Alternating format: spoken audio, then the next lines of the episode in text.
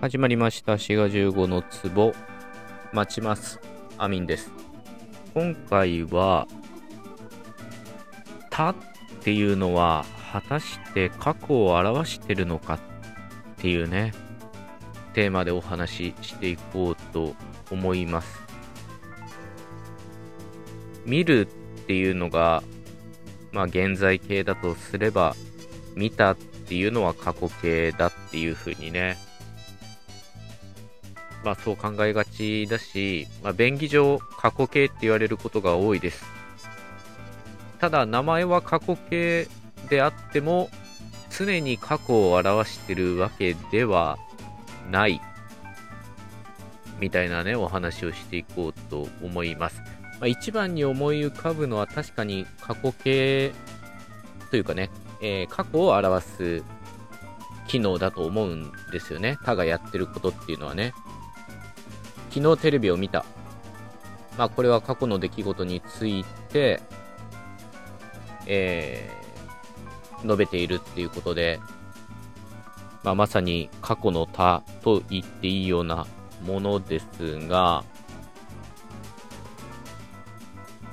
こういうのを時制とかテンスっていう風に言うんですよね。ここだと発話時、話している時間に対して、時間軸上過去の出来事について言ってると、こういうのを時制とかテンスと言います。で、他がやってるのはこういうテンスを表すだけではなくって完了を表してるというふうにもよく言われるんですね。完了、過去とどう違うかっていうのは結構難しかったりするんですが、よく言われるのは完了っていうのはアスペクトっていうのを表してると言われます。完了っていうのは過去と違ってその出来事が現時点でも何らかの影響があるみたいな風に言われることが多いです。例えばさっきの昨日テレビを見たみたいな場合は、これは現時点に何らかの影響があるというよりは個別に過去の出来事を述べてるっていう感じなんですが、もうテレビを見ただとこれは完了扱いになるんですね。これね、見ただと、同じ形なので分かりづらいんですけど、否定にすると結構はっきりして、過去のテレビを見たの否定は、テレビを見なかったになるんですけど、完了の場合のテレビを見たの否定は、まだ見てないというふうになります。こういうふうに日本語の他っていうのは現時点と断絶した過去を表すこともあれば、その動作がね終了して、現在まで何らかの影響があるみたいな完了を表すこともあります。で、実際ね英語の現在完了の文は日本語で他で訳しても全然平気なことは多いんですよね。ただ学校英語とかだと何々したことがあるとかね、経験とか何々したところだみたいに無理に訳させるようなこともあります。日本語の他っていうのが過去と完了も表すというか、過去と完了が連続してるっていうのは歴史的にも説明が一応できて、というのが他っていうのは古文でいうとこの助動詞たりに由来するものです。で、この他の歴史についてはね過去のエピソードがあるので概要欄からリンクを飛んで聞いてほしいんですけど、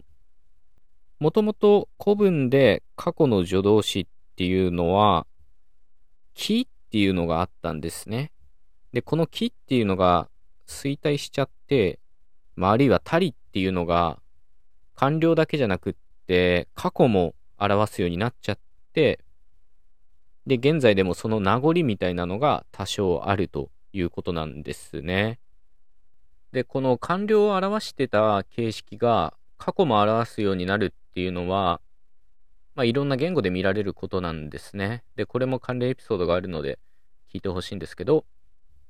例えばドイツ語っていうのは、過去形っていうのはあまり使われなくなって、過去のことについて述べるんだったら、完了形を使います。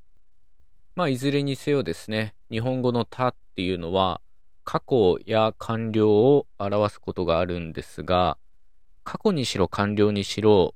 何かこう時間的な表現だったのに対して、何かそういう時間とかは関係なくって、主張を表すたっていうのもあると言われています。で、これはムードのたと言われることがあって、主張を表すって言われてもね、結構ピンとこないようなとこはあるんですけど、このムードのたで、非常にわかりやすいのは、お店とかで買ったとかね、あるいはやじ馬は帰ったとか、どいたとかいうね、こういったものですね。過去形が命令っぽく使われてますよね。こういったものがムードのたと言われるものです。あるいは何かを思い出した時にもたっていうのは使われて、今日水曜日だったっけみたいなものです。今日水曜日だっけでいいところを水曜日だったっけみたいな言い方をします。あるいは何か発見した時にもたっていうのは出てきて、ああこんなところにあったみたいなものですね。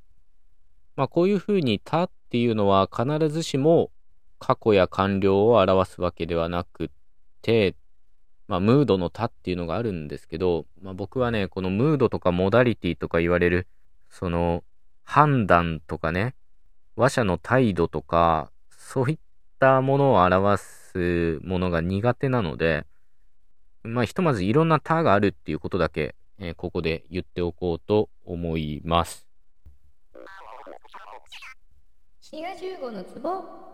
このムードのたと関連してですね、面白い現象があって、例えば、太郎はもうダメだと思う。こういった場合、ダメだと思ってるのは、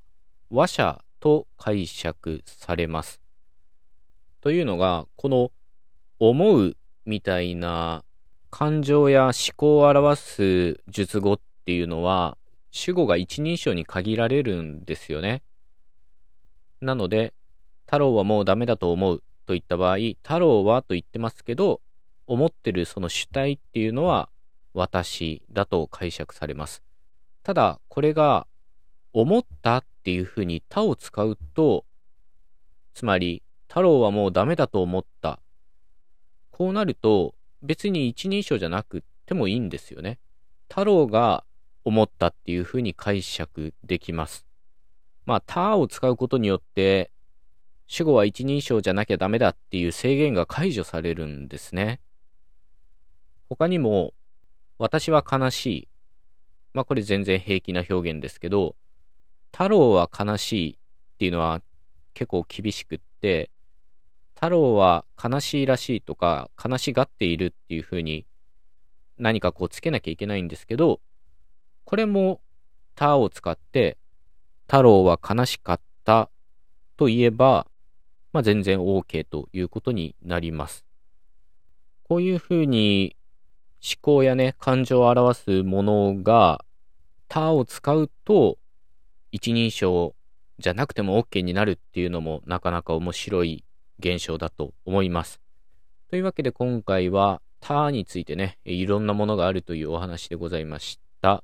最後まで聞いてくださってありがとうございました。また次回のエピソードでお会いいたしましょ